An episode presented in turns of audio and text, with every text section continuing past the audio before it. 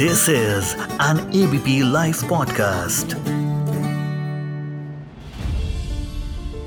कोई नहीं जानता कि इसराइल और हमास के बीच जारी जंग आखिर खत्म कब होगी। अपडेट्स पे अपडेट्स मिल रहे हैं। बढ़ते डेथ टोल के, इसकी हिस्ट्री के, इसकी ज्योग्राफी के और इन्हीं सब अपडेट्स पर रोज़ाना हम आपको अपडेट कर रहे हैं ऑन एबीपी लाइव पॉडकास्ट मैं मानसी हूँ आपके साथ लेकर के एफ़ जहाँ मेरे साथ में जुड़ने जा रहे हैं एबीपी लाइव हिंदी वेबसाइट के एडिटर अब्दुल वाहिद आज़ाद। आपसे मैं जानना चाहूँगी सबसे पहले कि अगर आप इंतफादा के बारे में हम सबको थोड़ा सा इनलाइटन करें कि इस शब्द का मतलब क्या है, ऐसा क्यों कहा जा रहा है कि तीसरे इंतफादा को छेड़ दिया गया है, इसकी शुरुआत हो गई है? क्या पहले भी इंतफादा हुए हैं? अगर हुए हैं तो क्या और क्यों हुए हैं? तो पहले इंतफादा के बारे में। जी, देखिए, सबसे पहले तो हमें ये मान के चलना चाहिए कि जो कुछ भी मतलब इसराइल और फलस्तीन के बीच में इस वक्त हो रहा है फलस्तीन के बीच में। जी। ये बहुत अफसोसनाक है और जंग कहीं भी हो और इंसान का कत्ल कहीं भी हो ये किसी भी तरफ़ से हो किसी भी हालत में हो और किसी भी वजह से हो ये सही नहीं है। बिल्कुल। जहाँ तक सवाल इंतफादा का है हम्म। तो आपने सही बोला है कि ये अल्फाज इंतफादा ही है और ये एक अरबी लफ्ज है। ओके। और मोटे तौर पे मतलब इसके एक लफ्ज के कई मतलब, मतलब और मीनिंग निकलते हैं और उसकी अलग अलग वजहों पे इस्तेमाल पे भी चीज़ें होती हैं। हम्म। तो जो ये इंतफादा है उसका तर्जमा अगर आप ट्रांसलेशन करेंगे तो ये बगावत के सेंस में आएगा। ओके। हिला देने के मतलब में है हम्म। और छुटकारा हासिल करने में। ओके। एक तरीके से आज़ादी। आज़ादी का भी एक इसमें तस्वूर है। जी। ये जो फलस्तीन के जो नज़रिए से इस्तेमाल होता है इसका मतलब ये है फलस्तीन इसराइल फौजियों की जो बालादस्ती है या वहाँ पर जो उनका कब्जा है उस कब्जे से या उसके जुल्म से वो छुटकारा चाहते हैं। हम्म। उसको ये यानी उसके लिए जो कोशिश करते हैं जो तहरीक उठाते हैं जी। उसी को अगर आप अंग्रेज़ी में इसको कहें हम्म। तो अपराइजिंग भी कह सकते हैं। ओके। तो ये इंतफादा का एक मोटे तौर पर लिटरल मीनिंग मीनिंग आप निकाल सकते। हैं जी। जहाँ तक सवाल आया कि क्या इससे पहले भी इंतफादा का रहा है मामला हम्म। जी इससे पहले दो इंतफादा हुए हैं यानी दो अपराइजिंग हुई है हम्म। एक जो पहला इंतफादा है वो 8 दिसंबर 1987 हम्म। को शुरू हुआ इसी जगह हुआ ये जगह वही है मतलब ये जगह मतलब वो जो पूरा इलाका है इसराइल और फ़लस्तीन ये दोनों एक ज़माने में मतलब फ़लस्तीन का हिस्सा रहा। फिर ये दोनों ज़मीनें ये बहुत पुराना एक विवाद है और हम्म, सदियों से पुराना विवाद है ऐसा नहीं है। ये इस्लाम जो प्रोफेट मोहम्मद की शुरुआत जिस हम्म। इस्लाम से वहाँ से होती है उससे पहले से भी ये ज़मीन विवादित है। मतलब ये जो अल्फाज हम यूज़ कर रहे हैं इंतफादा ये इसी से जुड़ा है। ये इसी जो अभी मतलब पिछले आप चालीस साल इसराइल फिलिस्तीन के मामले से जुड़ा हुआ है। तो उस वक्त हुआ क्या? कि एक फलस्तीन की गाड़ी पैसेंजर गाड़ी थी उसको एक ट्रक ने इसराइली ट्रक ने टक्कर मारी और उसी बात ने एक नई शक्ल अख्तियार कर ली और उसमें ये इल्ज़ाम था इसराइल पर कि उसने जानबूझ के टक्कर मारी और इसराइलियों को हलाक किया।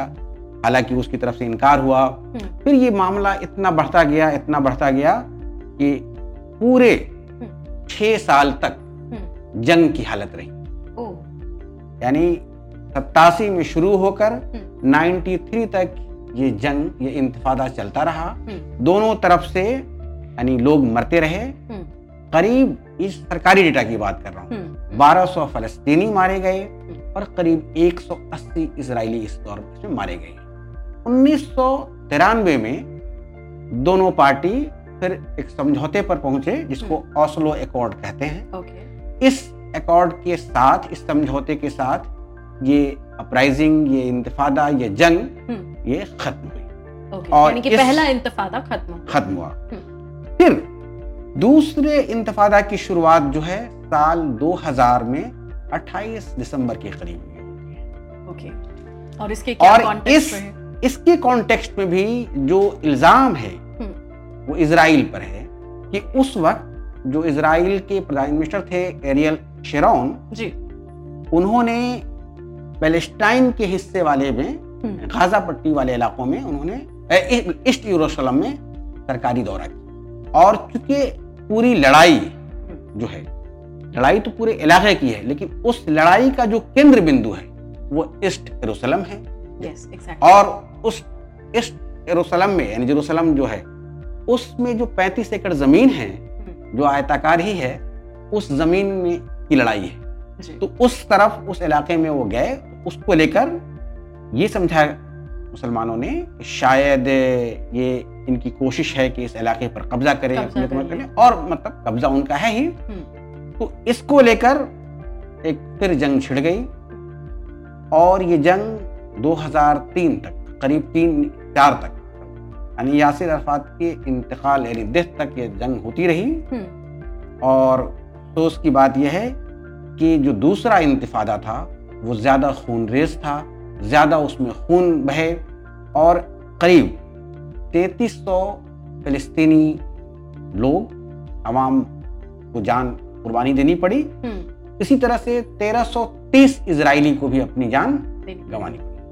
तो ये इंतफादा जो दूसरा था हम्म, वो और ज़्यादा मतलब यानी violent रहा। वायलेंट रहा और अब बीच बीच में ऐसे कई बार ऐसी हम्म। कोशिशें होती रही हम्म, मतलब ऐसी चीज़ें देखने को मिली कि गाजा और इसराइल या वेस्ट बैंक या गुलान की पहाड़ी इन सब इलाकों में कुछ ना कुछ झड़पें होती रहती हैं या। होती रही हैं हमेशा हर कुछ मौतें होती रही हम्म। 2021 में भी कुछ मामले तल्ख हुए थे उस दौरान में भी 11 दिनों तक के अच्छी खासी लड़ाइयाँ रहीं।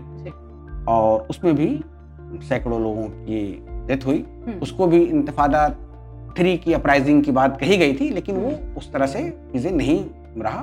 फिर आपस में समझौते हो गए या फिर दोनों तरफ़ से सहमति बन गई और कुछ जंग नहीं छिड़ी। हम्म, लेकिन इस बार जो मामला है ये थोड़ा उलट है। जो पहले दोनों इंतफादा हुए जो हुए हैं उसमें जो इल्ज़ाम है वो इसराइल पर है। इस बार पहली बार हमास इस बार जो है इस बार ये जो इंतफादा या ये इस जंग के शुरू होने की जो है इंतफादा तो इसराइली करेंगे मतलब लेकिन अच्छा जो जंग इजराइल करेंगे। नहीं नहीं फलस्तीनी करेंगे। ओके। क्योंकि उनको उन पर कब्जा इसराइलियों का है हाँ। तो छुटकारा वो चाहेंगे। ओके। तो जो छुटकारा चाहेगा वो इंतफादा करेगा। हाँ इंतफादा करेगा। हम्म। लेकिन यहाँ जो इस पूरे जंग की जो वजह है हम्म। वो हमास का हमला है तो इस बार शायद हमास को या फलस्तीन के कॉज को वो सपोर्ट नहीं है जो पिछले दो इंतफादा के वक्त में मिला था। मिला ओके और आपको ये पता है ही कि जो पहला इंतफादा खत्म हुआ था और ऑस्लो अकॉर्ड हुआ तो उसमें उस वक्त के जो इसराइल के दो प्राइम मिनिस्टर और जो फॉर्मर थे और हम्म। मतलब वो मौजूदा एक फॉर्मर और यासिर अरफात को नोबेल पीस प्राइज भी मिला था। इसी ऑस्लो अकॉर्ड की बुनियाद पर हम्म, लेकिन इस बार जो मामला है वो थोड़ा ज़्यादा अभी तक जो है तलख है और क्या ये मतलब इस तरह देखा जा रहा है कि बाकी जो दो इंतफादा हुए हैं उनसे भी बड़ा? देखिए ये लड़ाई जिस तरह से देखी हो रही है हुआ क्या है कि जो दुनिया की सियासत बदली तो दुनिया का जो सपोर्ट फलस्तीन को मिलता रहा वो पीछे बीते दस सालों में वो सपोर्ट कम होते गए क्योंकि दुनिया में जो पॉलिटिक्स हो रही है इस वक्त वो राइट विंग अपराइजिंग पॉलिटिक्स हो रही है हर हम्म। जगह हम्म, हम्म, तो उस तरह का सपोर्ट फलस्तीन को नहीं, नहीं मिला और इस बीच में इसराइल ने जितने भी हमले किए। या जितनी भी चीज़ें जब भी कोई दिक्कतें आई तो इसराइल को बहुत ज़्यादा सपोर्ट मिलता रहा। हम्म, सरकारों की तरफ़ से छुपे हुए चाहे खुले हुए। हम्म, तो अब कोई बात फलस्तीन की कर नहीं रहा। हम्म, तो ये भी एक सच्चाई है कि क्योंकि फलस्तीन में जुल्म बढ़ गए थे। और उनकी आवाज़ को कोई सुन नहीं रहा था तो ये जानबूझकर एक तरह से खुद को परेशानी में डालने की कोशिश की गई है लेकिन अपनी आवाज़ आवाम दुनिया तक दुनिया तक पहुँचाने के लिए किया गया है। तो ऐसे वक्त में क्योंकि फिर इसराइल बहुत ताकतवर है हम्म, और दुनिया की जो बड़ी ताकतें हैं उनके साथ हैं हम्म, तो यकीनी बात है कि हमास को इसकी कीमत चुकानी तो पड़ेगी। और बड़ी कीमत चुकानी पड़ रही है।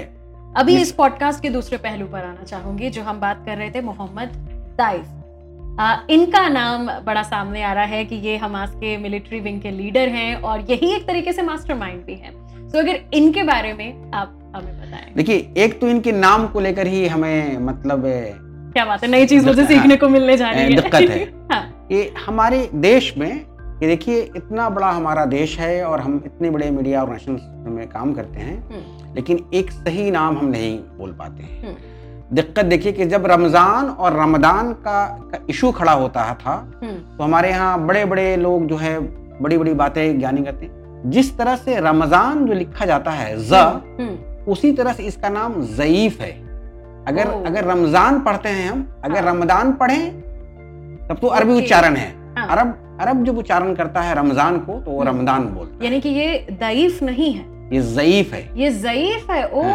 और तमाम खबरें इस वक्त अगर आप गूगल पे देख लें चाहे अंग्रेज़ी की या हिंदी की हर जगह दईफ ही लिखा हाँ, रहा है। मैं कह रहा हूँ इसमें फॉलो नहीं कर रहे हैं हम रमज़ान का। इसका नाम अगर हमें हिंदुस्तान में लिखा होना चाहिए हाँ, तो वो ज़यीफ लिखा जाना चाहिए क्योंकि हम रमज़ान बोलते हैं हम्म, रमदान नहीं रमदान नहीं बोलते और जो जिस जबान में जहाँ उच्चारण करते हैं हम्म, उनको उसी मतलब जो परंपरा है उसी रवायत को निभाना फॉलो करना चाहिए। तो यानी कि हम जयीफ के बारे में अब आपसे बातचीत करेंगे। तो ये है मोहम्मद ज़यीफ। जी।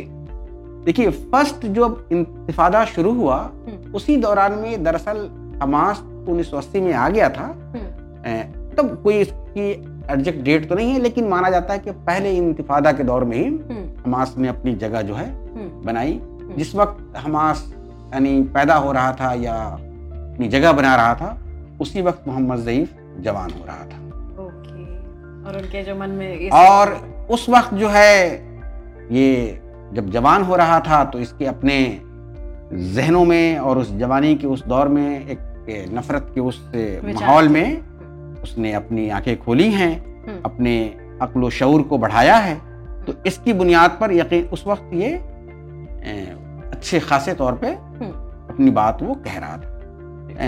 उसके बाद ये शुरू में हम्म। जब आया है तो शुरू से ही ये एक तरह से बहुत ही तेज तर्रार खुनखार मतलब शख्स रहा है हम्म, और इसने रॉकेट बनाने के मामले में और जो बहुत सारे हथियार बनाने के मामले में यानी जो एक तरह से और जो ज़मीन के नीचे बिछाई जाने वाली चीज़ जो बारूदे होती हैं हम्म। इसके मामले इसका ये बहुत एक्सपर्ट है ओके और दिलचस्प ये है कि अब तक हम्म। इसराइल ने 11 बार इस पर कातिलाना हमले किए हैं टारगेटेड हमले किए हैं हम्म, और हर बार नाकाम अच्छा। हुआ है यानी आप इसकी उस ये कितना ज़्यादा स्किल्ड है और कितना बड़ा ये तेज है इस मामले में कि दुनिया की सबसे हाई पावर मिलिट्री रखने वाला जिसके पास मोसाद जैसी मतलब ग्राउंड रिपोर्ट तो रखने वाली जो ए,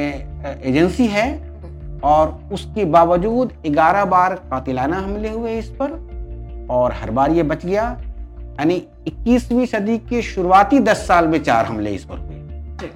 और उस पर बच गया। हम्म, 2021 में हम्म, जब फलस्तीन और इसराइल के बीच लड़ाई चल रही थी मतलब बीच बीच में जो लड़ाई चलती रहती है हम्म, उस दौरान में इसने वीडियो जारी करके कहा था कि अगर फलस्तीन ने इसराइल ने अगर फलस्तीन की जो मांग है यानी उसको फलस्तीन को आज़ाद करो अगर नहीं मानते हैं हम्म, तो हम उसका बहुत मतलब बुरा हाल करेंगे। तो इस पर हम्म, यानी जब ये था इस दौरान भी इस पर हमले किए गए। हम्म, ग्यारह दिनों की एक तरह से लड़ाई हुई है मतलब इसराइल और फलस्तीन या हमास के बीच। और इस बीच में भी इस पर हमले किए गए। लेकिन यानी बीते 20-25 सालों में हम्म, ये इसराइल की पकड़ से बाहर है। बाहर है तो इससे ये अंदाज़ा लगाया जा रहा है कि ये कितना बड़ा ताकतवर है। ताकतवर है है और मतलब कितना बड़ा शातिर है Yes, exactly. तो ये है इसकी मतलब हिस्ट्री ज्योग्राफी हिस्ट्री जो जो हमने आज जयीफ के बारे में हमने जानी है तो thank you so much sir हमारे साथ जुड़ने के लिए ऑन एबीपी लाइव पॉडकास्ट उम्मीद बस यही करेंगे कि जल्द ही ये जंग जो है वो खत्म हो जाए और हम इस तरह के डिस्कशंस को भी आगे कभी ना करें. थैंक यू सो मच एक बार फिर से.